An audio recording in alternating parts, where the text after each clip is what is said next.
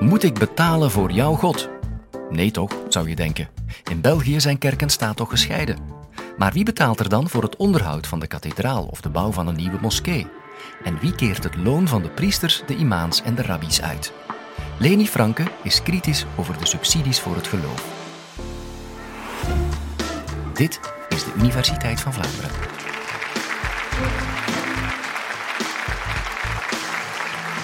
In 2012 dient het Antwerpse dansfestival Laundry Day een aanvraag in om als levensbeschouwing erkend te worden.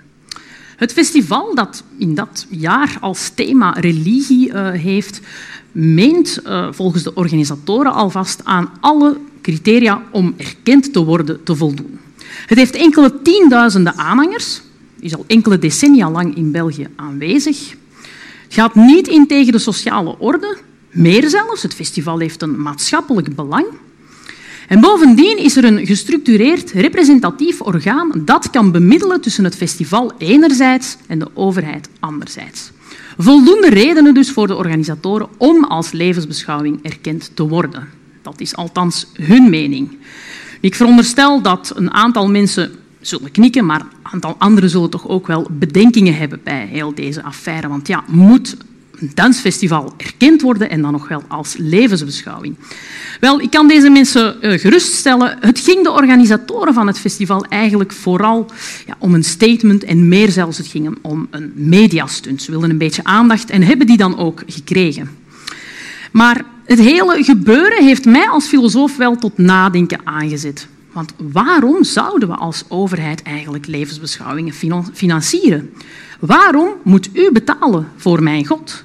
En erger nog, waarom moet ik betalen voor jouw God? Het zijn toch wel, denk ik, belangrijke vragen. We leven vandaag hier in België in een liberale democratie. We kennen een scheiding tussen kerk en staat. En toch zien we dat levensbeschouwingen door de overheid gefinancierd worden met jullie belastingsgeld. Nu, die scheiding tussen kerk en staat, ja, die moeten we dan ook niet zo heel nauw nemen hier in België. Hebben een scheiding, ja, maar ze is toch niet zo heel strikt. En dat zien we in artikel 181 bijvoorbeeld van onze grondwet. Wat staat daar in dat artikel? Wel, daar staat dat alle bedienaars van de erkende erediensten en ook de afgevaardigden van de erkende levensbeschouwingen, die ja, niet confessioneel van aard zijn, dat al die afgevaardigden en bedienaars dat die door de overheid betaald worden. Dus hun loon wordt netjes per maand gestort door de overheid. Ook hun pensioen, daar zorgt de overheid ook voor. Uh, daarnaast het onderhoud van, van gebedshuizen, bouw van gebedshuizen, eh, woning, woonstvergoeding, ook voor die mensen. En niet te vergeten, organisatie van de levensbeschouwelijke vakken in het officieel onderwijs. Dus stel je voor, Laundry Day erkend, wel, dan mogen de mensen in het officieel onderwijs een vakje Laundry Dayisme volgen, als ze daarvoor kiezen tenminste. Er zijn dus heel wat redenen om als levensbeschouwing eh, erkenning aan te vragen. En we zien dan ook dat in België vandaag zeven levensbeschouwingen erkend zijn. Vier christelijke, de katholieke, protestantse, orthodoxe en de Anglikaanse eredienst.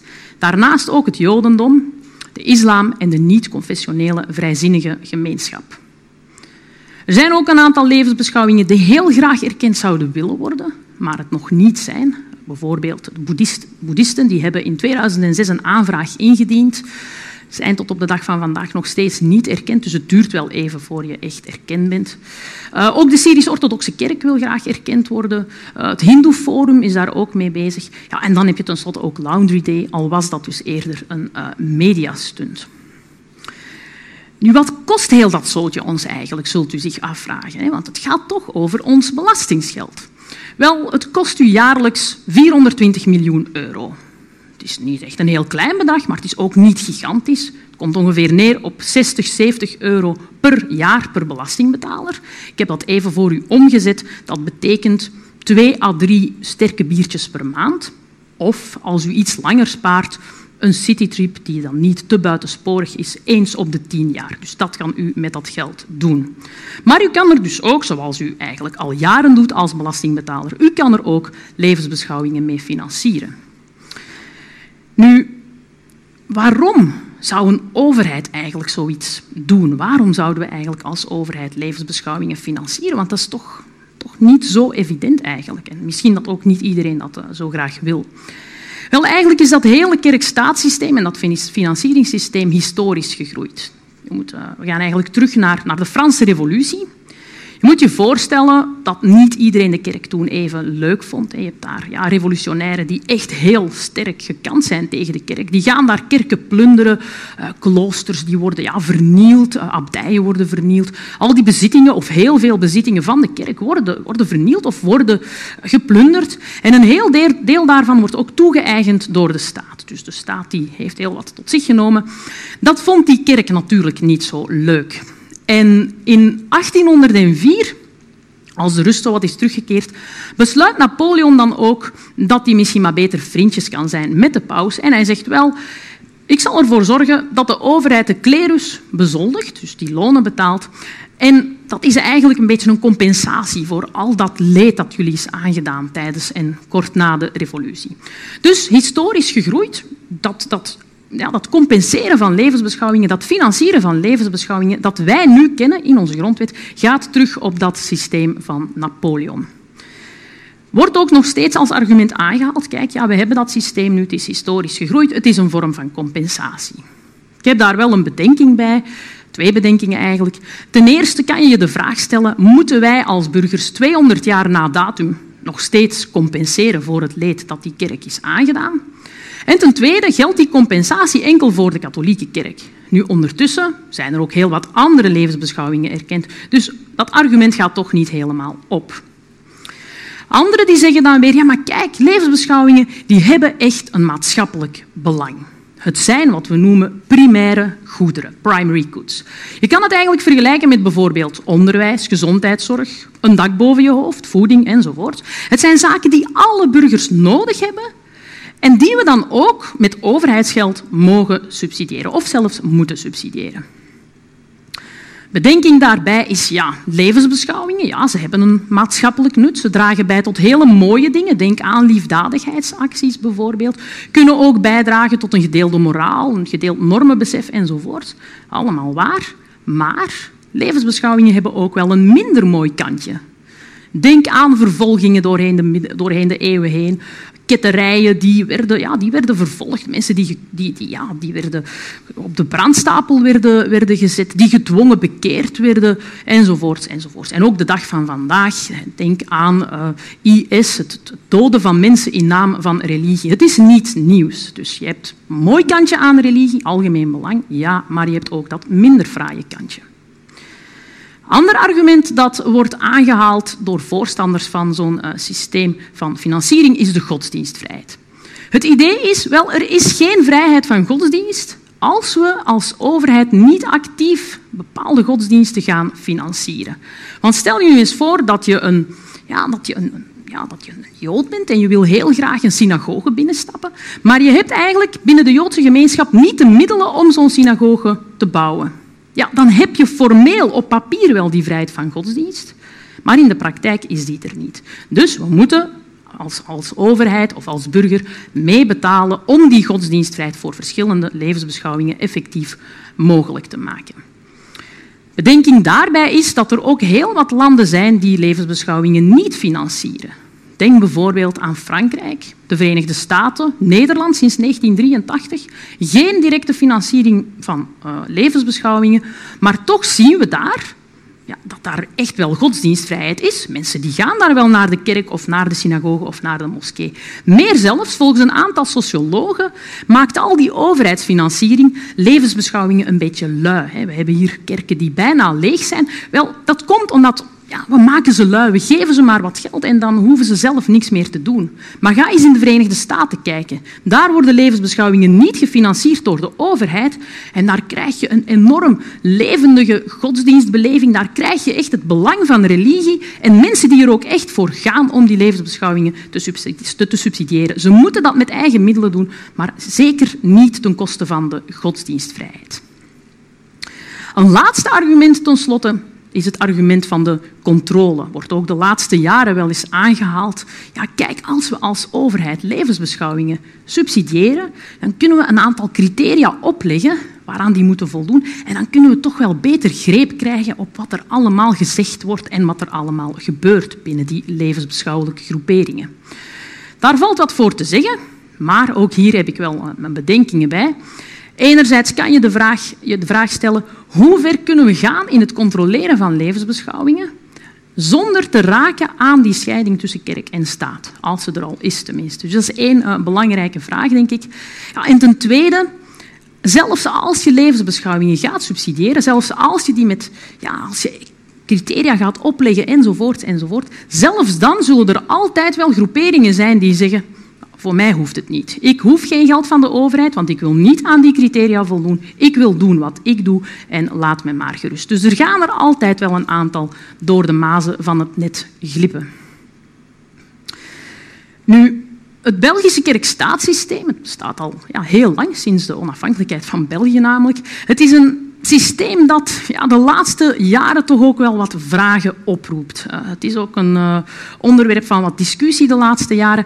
En het is ook tot tweemaal toe het voorwerp geweest van een, ja, een heel grondige studie van twee expertengroepen. Die hebben het hele systeem is grondig bekeken, geëvalueerd en aanbevelingen gedaan. Want er zijn toch minstens twee zaken die niet helemaal snor zitten. Ten eerste, volgens de expertencommissies tenminste, zijn de criteria voor erkenning niet transparant en objectief genoeg. Dus ja, je kan wel erkend worden en je hebt die criteria om erkend te worden, maar die zijn eigenlijk niet echt heel, heel transparant. En zijn ook voor heel wat levensbeschouwingen niet zo evident. Vooral het, het principe om gestructureerd te zijn, om een representatief, gestructureerd orgaan te hebben, is niet zo evident. De islam bijvoorbeeld is heel gediversifieerd, protestantisme zeer gediversifieerd, boeddhisme ook, maar ze moeten zich, om erkend te worden, ja, echt structureren, wat zeker niet evident is ander probleem is dat eens levensbeschouwingen erkend zijn, er ook een vorm van ongelijkheid komt. Want je ziet namelijk dat de verdeling van de subsidies helemaal niet op basis van gelijke criteria voor alle levensbeschouwingen gebeurt. Op dit moment gaat nog 85 procent van al de middelen naar de katholieke kerk. Maar het is niet zo dat nog 85 procent van de bevolking ja, rooms-katholiek is of dat 85 procent van de bevolking die kerk zou willen, financieel zou willen ondersteunen. Anderzijds, de vrijzinnige gemeenschap bijvoorbeeld, die krijgt verhoudingsgewijs meer middelen dan de andere levensbeschouwingen. Dus ook hier die verdeelsleutel die is helemaal niet uh, gelijk.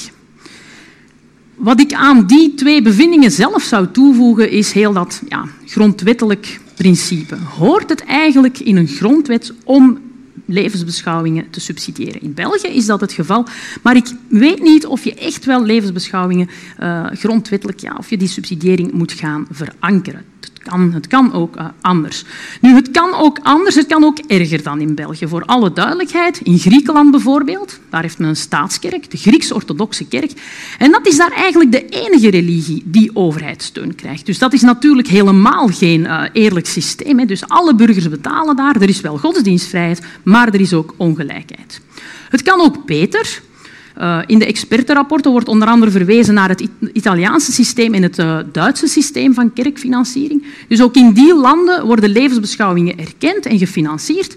Maar anders dan in België mag je daar als gelovige, als burger, op je belastingbrief aangeven welke levensbeschouwing je al dan niet wil financieren. Dus meer inspraak van de burger. En wie niets in dat lijstje vindt, diens geld in Italië gaat naar het goede doel, wat ook wel uh, mooi meegenomen is. In Duitsland zit dat een beetje anders. Wie daar niks in dat lijstje vindt, wel, die moet gewoon minder belastingen betalen. Dus heel evident, wil je betalen voor je religie? Wel, doe maar, maar dan betaal je meer dan wie dat niet wil.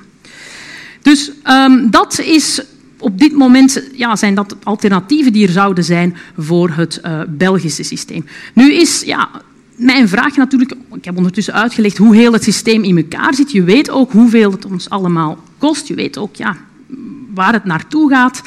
Ja, mijn vraag is eigenlijk wie van jullie vindt dat levensbeschouwingen inderdaad door de overheid gefinancierd zouden moeten worden? Toch iemand. Ik denk misschien dat een aantal onder jullie een beetje schroom hebben. En ik had me erop voorbereid. Ik heb dus hier, u zal het misschien kennen, dit is een uh, offerschaaltje kent u wel van in de kerk. Wat doet u heel uh, sereen en anoniem, uh, als u dat wil? Gooit u daar een klein centje in, gewoon symbolisch, als u het met mij eens bent of niet eens, dat uh, zal nog wel blijken, dat levensbeschouwingen gefinancierd moeten worden. Dus ik laat dat mandje hier rondgaan en voel u vrij, hè, we leven in een vrij land, dus voel u vrij om, als je vindt dat levensbeschouwingen gefinancierd moeten worden, om daar rustig iets in te smijten. geef het maar mooi door. Nu gaan we met dat mandje eens kijken hoe het hier in de zaal zit. Uh, er is ook in België onderzoek naar gedaan naar het draagvlak voor heel dat financieringssysteem. En wat blijkt nu? Dat eigenlijk slechts 13% van de ondervraagden van dat onderzoek vindt dat levensbeschouwingen ja, door de overheid gefinancierd mogen worden, zoals in België. Dus 13% zegt, ja, eigenlijk is het wel oké zoals, het zoals het nu is. Niks veranderen. Dan heb je ongeveer 41% een groep die eigenlijk een beetje de middenweg kiest, die zegt, ja, financieren, het kan wel, maar we willen toch meer inspraak hebben. Dus dat, dat Duitse model of dat Italiaanse model, dat wordt door 41 procent in totaal van de mensen gekozen als een beter alternatief. Dan heb je nog 26 procent van de bevolking, of van de ondervraagde bevolking, die zegt ja, scheiding tussen kerk en staat, dus geen overheidsfinanciering. Wij willen dat absoluut niet. 26 procent. En tenslotte 20 procent van de bevolking die zegt ja, die 60, 70 euro per jaar, daar lig ik niet van wakker, dus onverschillig. Dat is wat de Belgische bevolking er gemiddeld over denkt. Nu, ik denk dat deze of die enquête toch al op zijn minst aantoont dat we eens over heel die kwestie zouden mogen nadenken. Zelf zie ik drie scenario's voor de toekomst. Je zou enerzijds kunnen zeggen, ja, inderdaad, er zijn wat aanpassingen nodig, ja, we gaan, zoals die expertcommissies voorstellen, we gaan, we gaan een aantal zaken aanpassen. We gaan het systeem niet afschaffen, maar we gaan het aanpassen. Objectievere erkenningscriteria en een betere verdeling van de middelen. Dat is één uh, mogelijkheid. Binnen dat systeem gaat men ervan uit dat levensbeschouwingen inderdaad primaire goederen zijn. Ze zijn voor iedereen belangrijk, dus we financieren ze. Andere mogelijkheid, schaf heel die boel af. Geen financiering voor levensbeschouwingen, scheiding tussen kerk en staat. Het zijn geen, geen primaire goederen, niet iedereen vindt levensbeschouwing belangrijk, dus geen financiering. Tweede mogelijkheid. Laatste mogelijkheid, waar ik zelf wel voorstander ben, is ja, wat ik dan de middenweg noem. Het idee is eigenlijk, je kan als overheid inderdaad levensbeschouwingen financieren, maar je hoeft dat niet noodzakelijk te doen. Idee is dat levensbeschouwingen al zeker geen primaire goederen zijn. Het zijn dus niet voor iedereen even belangrijk. Het zijn secundaire goederen. Vergelijkbaar met bijvoorbeeld cultuur, recreatie, sport. Maar evengoed is lekker op restaurant gaan, dat hoort er allemaal bij. Secundaire goederen, sommige mensen vinden het belangrijk, anderen vinden dat niet. En ik denk dat de overheid inderdaad wel het recht heeft om een aantal van die goederen te subsidiëren, onder voorwaarden tenminste. Er moet voldoende draagvlak zijn, dat is heel belangrijk. En ik denk ook dat het heel belangrijk is ja, waarom de overheid die zaken zou subsidiëren. Wel, elke mens is een, ja, is een vrij wezen en moet ook zijn leven in vrijheid kunnen ontplooien. Dat betekent dat je ook bepaalde zinvolle activiteiten wil doen. Voor sommige mensen betekent dat op zondag naar de mis gaan. Voor andere mensen betekent dat op zondag naar de scouts gaan. Voor andere mensen betekent dat op maandag naar toneel gaan. Voor nog andere mensen betekent dat naar de Universiteit van Vlaanderen komen kijken. Dus dat kan allemaal zinvol zijn, maar dat wil niet zeggen dat de overheid die zaken allemaal moet subsidiëren. Laat staan dat ze op voorhand dit is zinvol, dus dat gaan we subsidiëren. Dat is zinvol, dus dat gaan we subsidiëren. Nee, laat dat over aan de burgers hou rekening met wat de burgers uh, denken over waardevolle opties en minder waardevolle opties. En ik denk dat dat voor België misschien wel een beter systeem zou kunnen zijn dan wat we nu hebben. Nu ja, even kijken wat het mandje heeft opgeleverd. Oh, dat, ja, dat stelt niet zo... Het is nog minder dan in de statistieken. Uh, zeer weinig. Drie cent Waarvoor dank? Ik zal het aan het goede doel schenken. Ja, dat mandje, denk ik, toont wel wat aan. Moet ik betalen voor jouw God? Moet u betalen voor mijn God? Wel, mandje hier toont alvast aan dat we op zijn minst over heel die uh, zaak kunnen nadenken. Meer colleges over geloof? In andere podcasts gaan we na of terrorisme eigen is aan de islam en of Jezus wel echt heeft bestaan.